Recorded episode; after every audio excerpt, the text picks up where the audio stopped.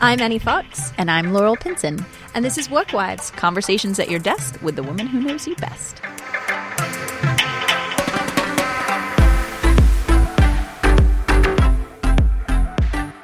Every time I think about bad dates, I think about the scene in Indiana Jones. Didn't think you were going to say that. Keep going. Yeah, where they almost, where Indy and his cohorts almost get poisoned by dates because that creepy guy in Morocco.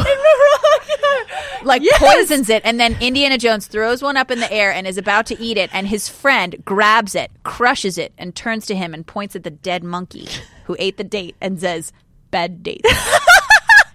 Dating is such a minefield generally mm. and I mean I also think that granted I'm a little old so I didn't actually experience the wonder that is say online dating Right. which is crazy. I mean, I'm sure to most people, even that I work with, the fact that I sort of never engaged in any kind of online dating just because it I, just didn't happen for me.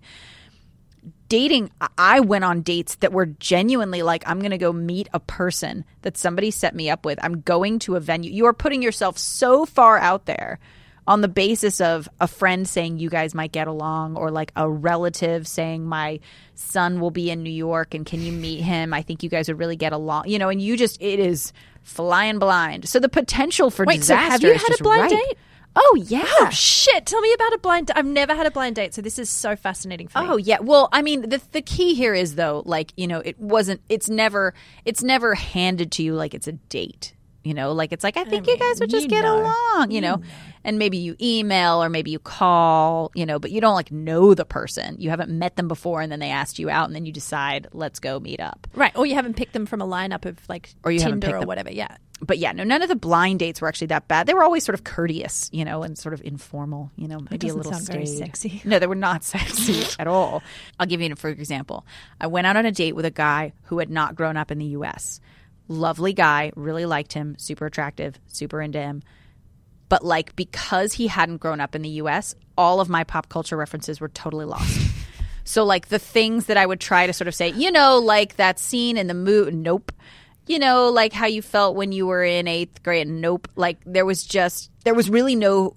I realized how much of my frames of reference are be shaped by the ability to drop a line from a movie or make a funny reference. That's sort of the like the secret language cues by which you sort of discern how, who's in your lane Yeah. and who I isn't. totally see that. And this guy was so far out of my lane that I just didn't even know what to do. But he was also like super nice and super earnest. But I was like, how to communicate this thing with you?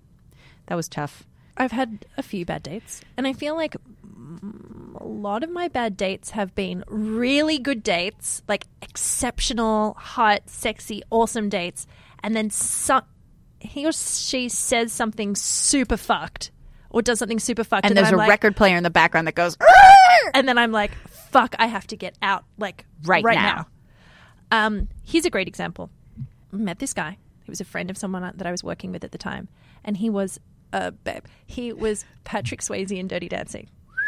He was so hot. Just seemed a little fancier. He was an architect. So we go back to his house. And we're sitting on the back porch, and he pours me a whiskey. You guys, I've been drinking like vodka, soda, lime, pink bullshit drinks, and I get a little whiskey. And I'm like, I like that, that those suggest that he's like, you're the kind of woman Yeah. who'd enjoy a Just like, I'm whiskey. And you're like, I want to be the kind of woman totally who would. So I just like chugged it down. Yep. We're having a chat. He pulls out an airsoft rifle and Hmm. shoots a bird in the tree with it. What? Yeah, while we were having a conversation. And so I'm like, well, I'm just going to go to the toilet. I'll be back in one second. And sneak out the window. And I, s- I left. I went out the front door. Oh. Got in a cab. Got almost the whole way home when I realized that I'd taken stuff out of my bag and left it on the porch. oh, f- So I had to go back. oh, that's that's bad. And I rang the buzzer to the like to get let into the building. And he's like, why are you outside the building? oh no, he had noticed I was gone at this Oh, point. okay. and he he was like, I'll throw your shit over the side. Oh, and he no. literally just pinged shit off the balcony onto the lawn. It was fine. Wow. Let's be clear the bird was not attacking us. We were not under threat by the bird. The bird had just woken up. It wasn't Oh, a noisy buddy. morning bird that was like, "Fuck yeah, it's five a.m., bitches." It was like, "Oh, here I am, ruffle of feather, feeling a little tired, slept in, little ruffle, another boom." I'll confess that like I feel that on dates, my dates like my interviews, I know within the first 5 minutes whether I'm going to hire what I want to hire you or not and or whether I want to date you or not. And the tragedy is that I know in 5 minutes. So for me it was always just that after the first 5 minutes if I decided no then I had to just endure you know 2 hours of hanging out with a person that I already had decided I wasn't going to sleep with. But for you, you could go like two hours and be like, this is great, but then secretly be like, is he going to shoot a bird out of the sky now? Well, I also feel like in my early 20s, which is was sort of around the time, like early to mid 20s, was, was when all of this was happening, I sort of liked a lot of different stuff. And so I was just up for seeing where things went. If I was still sort of having a good time and didn't have expectations beyond like hanging out and enjoying someone, I don't know. I kind of dated a lot of different types of people. Um, but obviously, I didn't d- go into dating any of them thinking that they would shoot a bird. I think that's fantastic. I feel like I learned that way too late. Like, I really learned that more in the working world than I learned it in the relationship world. So, to help us decipher some of the codes and the interesting stories about dates in general, we have asked Andrea Silenzi to join us. She is the host of a podcast called Why Oh Why, uh, which is a weekly relationships podcast that all of you to listen to.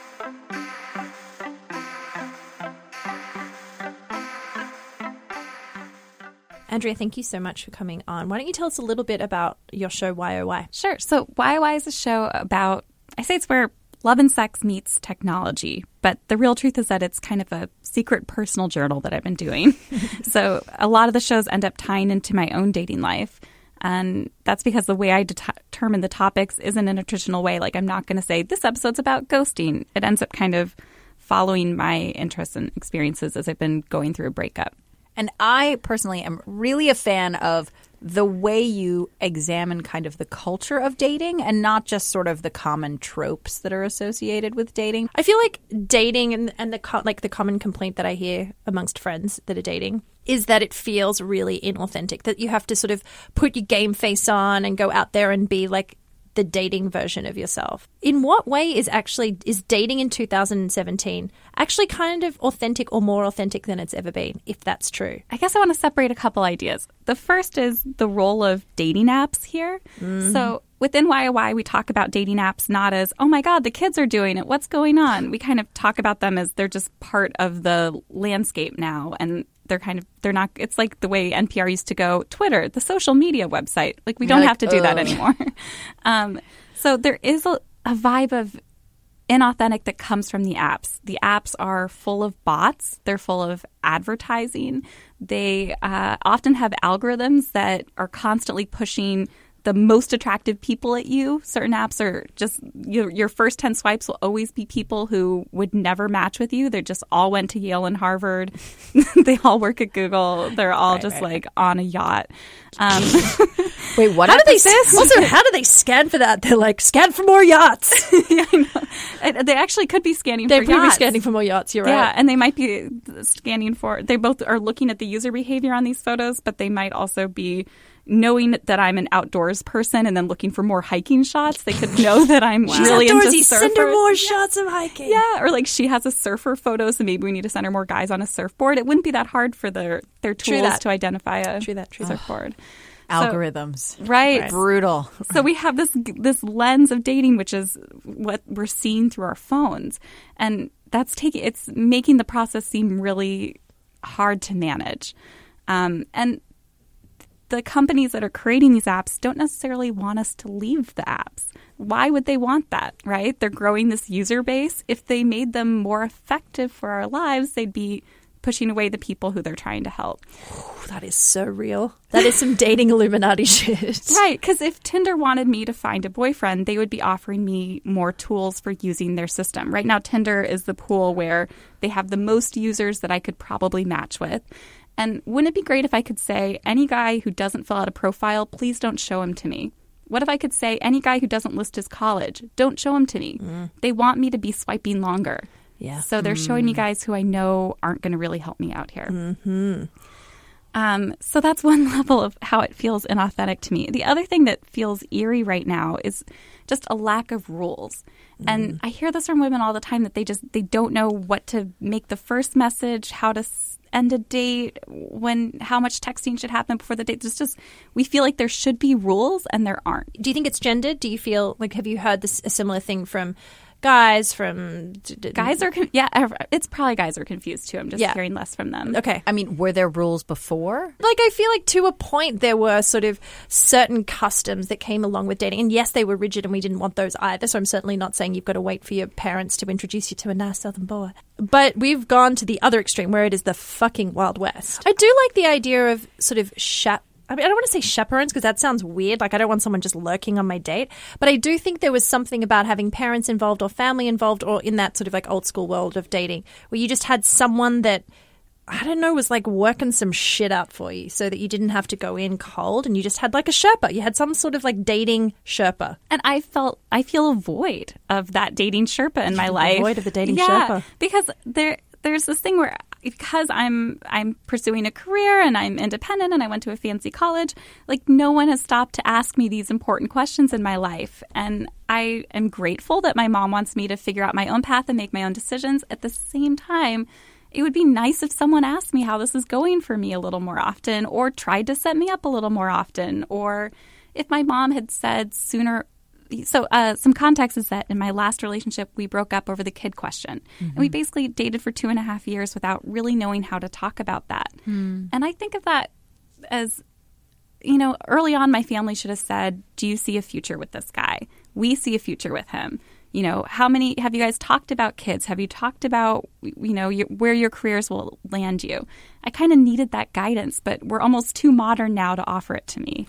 That is totally a thing that I rejected in terms of advice from my parents. You know, like if if they were sort of coming at me with what I considered to be sort of traditional values around those things. I was sort of like, well, maybe I don't want kids. Maybe I don't even want to be married. Like I really pushed the boundaries of what I was going to be. Of course, I've ended up in a very traditional relationship and have a kid, but you need the advice even though you it's unwanted. But even if I rejected it, it's kind of like when you're a kid and your parents are telling you about sex ed and you're rolling your eyes really hard and you're trying to plug your ears, but you still hear it on some level. Mm. And even if I rejected their advice, I still wanted to hear it. There are still, in retrospect, so many discussions that I was just not prepared for. And weirdly, I didn't reach out to maybe my parents like I should have. Like the baby thing that you were talking about is, you know, like no one teaches you how to have that conversation. So I think you're right. Like I wanted a Sherpa and I got a Sherpa, but I still didn't listen to my Sherpa. I wonder if this conversation though could have been had 50 years ago. You know, if our mm-hmm. grandparents could be could be having this exact same Probably, like, That's sipping green My tea. father told me this, but I didn't want to hear it, but I really needed to hear it. No, no, no. Like if that's just a human condition type of thing. The rules felt more clear for my grandma when she was dating. She just knew you date around until you find someone who you want to marry and you date multiple people at once. And it was just the, the rules were incredibly clear. But I'm sure the world was also smaller. That's true. But was she getting notes on the third day, or would she get a note in the letterbox on the second? Like, was she Yeah. like were all those little tiny Yeah. details like ambiguous enough that she fixated on some of them too? Like, he didn't. He wasn't the first one at the dance to ask me. He was the second one. Did he do that on purpose? Gosh, I really want to ask her who taught Can her we call her up? dating. I know her number. We could call her. She's home. Okay, put her on speakerphone. Who am I talking to? Uh, this is Laurel. I'm one half of oh, the Glamour Laurel, podcast. what a beautiful name. Thank you so much. My Hi. co-host is Annie. Hi, I'm Annie. Nice to meet you. Hi, Annie. How can I help you? We have a lot of questions. Okay, I'll try to make up an answer. Perfect. That's exactly correct. If I think the if my true answer is too boring, I'll lie like hell. Gosh, that's perfect. That's already great advice for all of us. I know. I was like, I'm gonna. That's take what I that call you for, Grandma. Seriously. Oh. Put that on a poster. we were having a conversation about the rules of dating and how today, for a lot of young women, there's this sensation that there aren't the kind of rules that there used to be. Hmm. And we were wondering, you know, obviously you as a woman who probably grew up in a world of dating where there were perhaps more codified Oh, God, rules, more yes. specific rules. You know, A, what were the rules as you saw them? But then did you fixate on some of the smaller things like we do? Like if he was supposed to call you back within a day, did you freak out if he called you in two days? That kind of thing. And just some context is my grandma was born in 1930. Remember that, girls. Okay. Um, telephone calls were not made that freely or inexpensively. What about And, text uh, messages? it was a rare, wonderful thing to have a long conversation on the phone with a guy. Uh, I rarely ever went anyplace unescorted. I remember meeting guys and they would ask for a date, ask for a date. You went out to dinner, you were dressed up, you wore high heels and a dress. Of course, nobody wore pants. But we did at Syracuse because of the snow. Um, and we went out dinner and dancing and very, very formal. And if a guy took you out a couple of times, uh, you you were considered like going steady. And going steady meant that you were going to get engaged and then married really soon. Now, in high school, I didn't date anybody with date around it in, in parentheses. Uh, but I had a good friend named Woozie. Woozy. Woozie, W O O Z I E, and I, he was my good friend, even though I hated that nickname, and I, I thought nobody should be allowed to be called that by the time they're teenagers. you know, even a family name, it, it, it should have departed long since, but it hadn't. But he and I would go out, and whatever we did in the summertime, we were in Rockaway, walking the boardwalk and doing other very legitimate kinds of things in, in full view of other people. And I would talk about what I was looking for in a husband, and he would talk about what he was looking for in a girl. But he wasn't it, and I wasn't it. But we were good friends. And then I met some local guys, and we would go out. Going out in Rockaway, I don't know how it was in other boroughs, but in Rockaway, it meant walking to the movies in town and then going to the ice cream parlor next door where not only would you have your ice cream sundae or soda, but you would be seen by every other kid of importance. It was very important to And back seen. then, the Rockaways were kind of like Coney Island. There was a whole Yeah, amusement park. Rockaway, yeah. Rockaway was a really small town. It was very hard to believe it was within the city. Uh, I practically never ever went to the city except on New Year's Eve. I had a standing appointment with that guy, Woozie, and we would come into the city by train on the Long Island Railroad for New Year's Eve. We were dressed up and we ate uh, at an expensive restaurant way beyond his means. And all our comings and goings were regulated by the Long Island Railroad. And I bet you guys can imagine that Woozie is my grandpa. What? Yes, what? Lizzie- I Lizzie did not was know her that. grandfather. I didn't decide to marry him until after I'd been through a couple of disastrous romances. And I was home between graduating from college and going back for my master's. And he was working as an engineer in New Jersey at that point, and he came back to his parental home every weekend. I didn't realize he was coming because of me. And we went out because we didn't have anybody else to go out with. I was leaving again in September. But um, by September, we had decided that we really had everything going for us except sex appeal. oh no, he never made a move. Wow. And if I went out with other guys, they were like octopuses. Octopi? Yeah, octopi. Now, can you imagine a time when I lived in a cottage, which was an old-fashioned mansion built around the university, and the only telephone in the building was in an open hallway with a payphone. That was the only way anybody could get in touch with us. So not much privacy. What I find actually interesting about a lot of this from the ice cream shop that you would sort of be seen at if you were out on a date to the sort of public payphone was actually how much of the rituals around dating or communication really happened out in public. You know, if you Yeah. were dating a guy, people knew. You know, Right. your friends knew because it, you were all sort of seen at the same place, or they knew that Right. you were making a mysterious call on the phone and they And of overheard course, you. there was no staying over. Also, there was less ambiguity between you and the person you were dating. You always knew it was a date. You oh, always yeah, knew what that's to true. wear. You always knew it could lead to an engagement and marriage. During that year, we were going out, and one night we'd been talking about past friendships.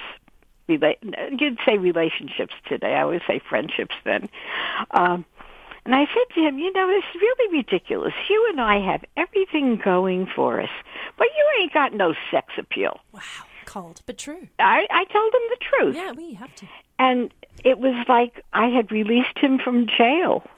After that, my God, I couldn't keep that man's hands off me.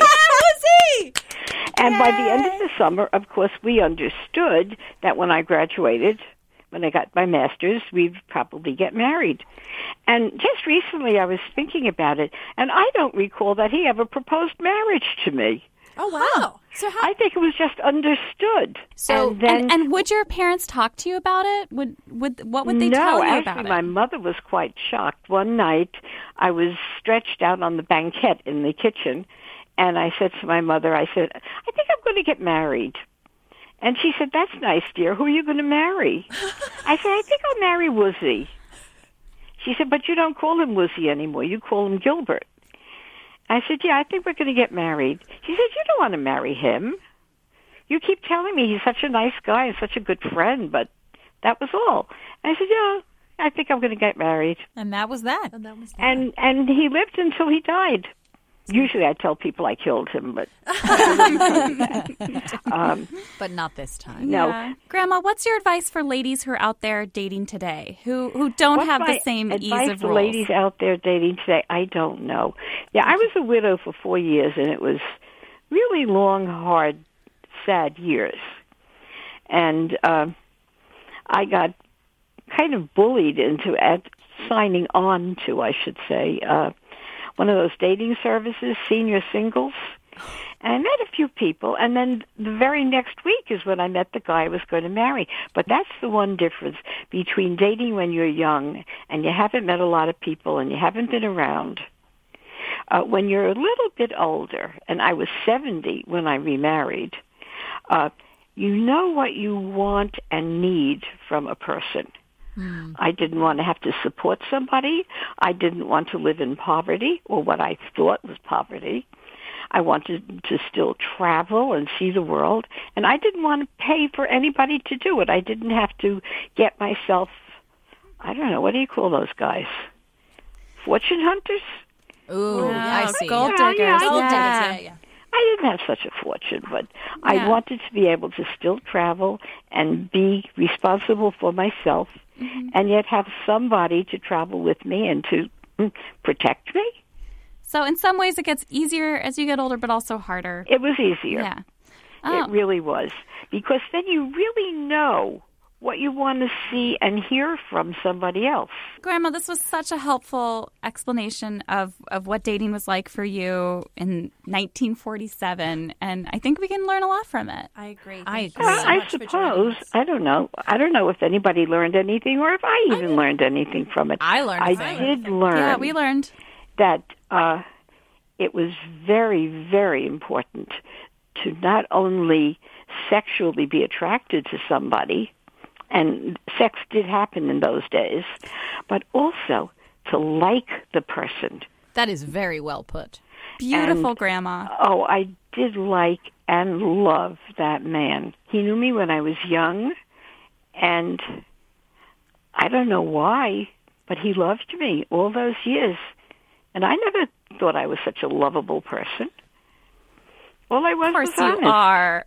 I've only had a phone call with you and I love you, so I have to Oh well. I'm Anyhow, showing up at your house later. You guys are all invited to Passover. by the way, I'm having company for dinner tonight.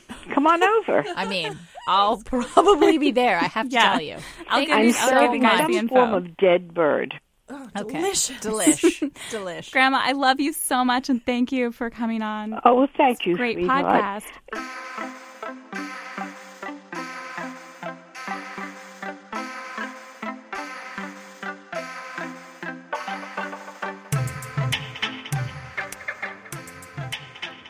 I can tell you that the rosé is quite good. okay, I'm back. Whew. I mean, shit. I feel like Andrea did not warn us about that at all. Andrea did not give us enough warning I about really, I the really won awesomeness the grandma of that lottery. conversation. yeah. And was he? But I think I proved my point here that dating used to be way easier. Yeah. Or at least it has that impression. I guess or at it's least easier. more codified. But you're right. It was more codified in the sense that she was like, we didn't even have a proposal because we just knew we were going there. Yeah. I mean, like, that, Yeah, you didn't even need the moment to happen. It was you so did the thing. Self-evident.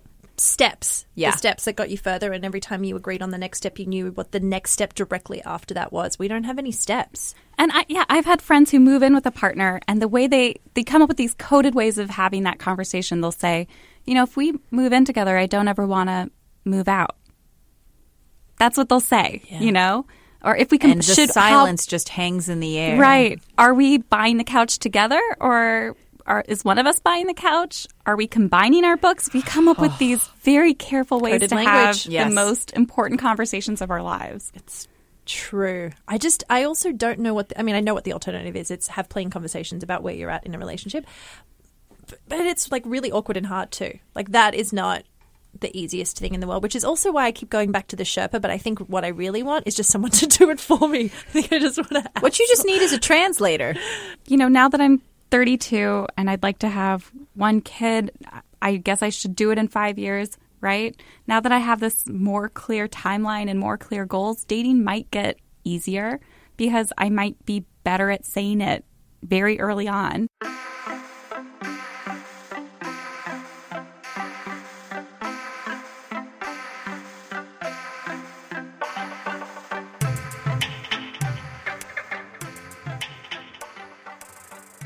I have to say, I was not expecting that we were going to get to call grandma, but once we got to call grandma, I was in it for the long haul. I feel I should state for the record that I didn't see the Woozie thing coming. Like, I was genuinely surprised. My reaction of surprise was not fake. My heart like leapt out of my chest. Yeah, there was some notebook shit. The best news about all of this, however, is that we got invited to dinner. And that's really the thing I'm the most excited about. Grandma is going to cook us a bird.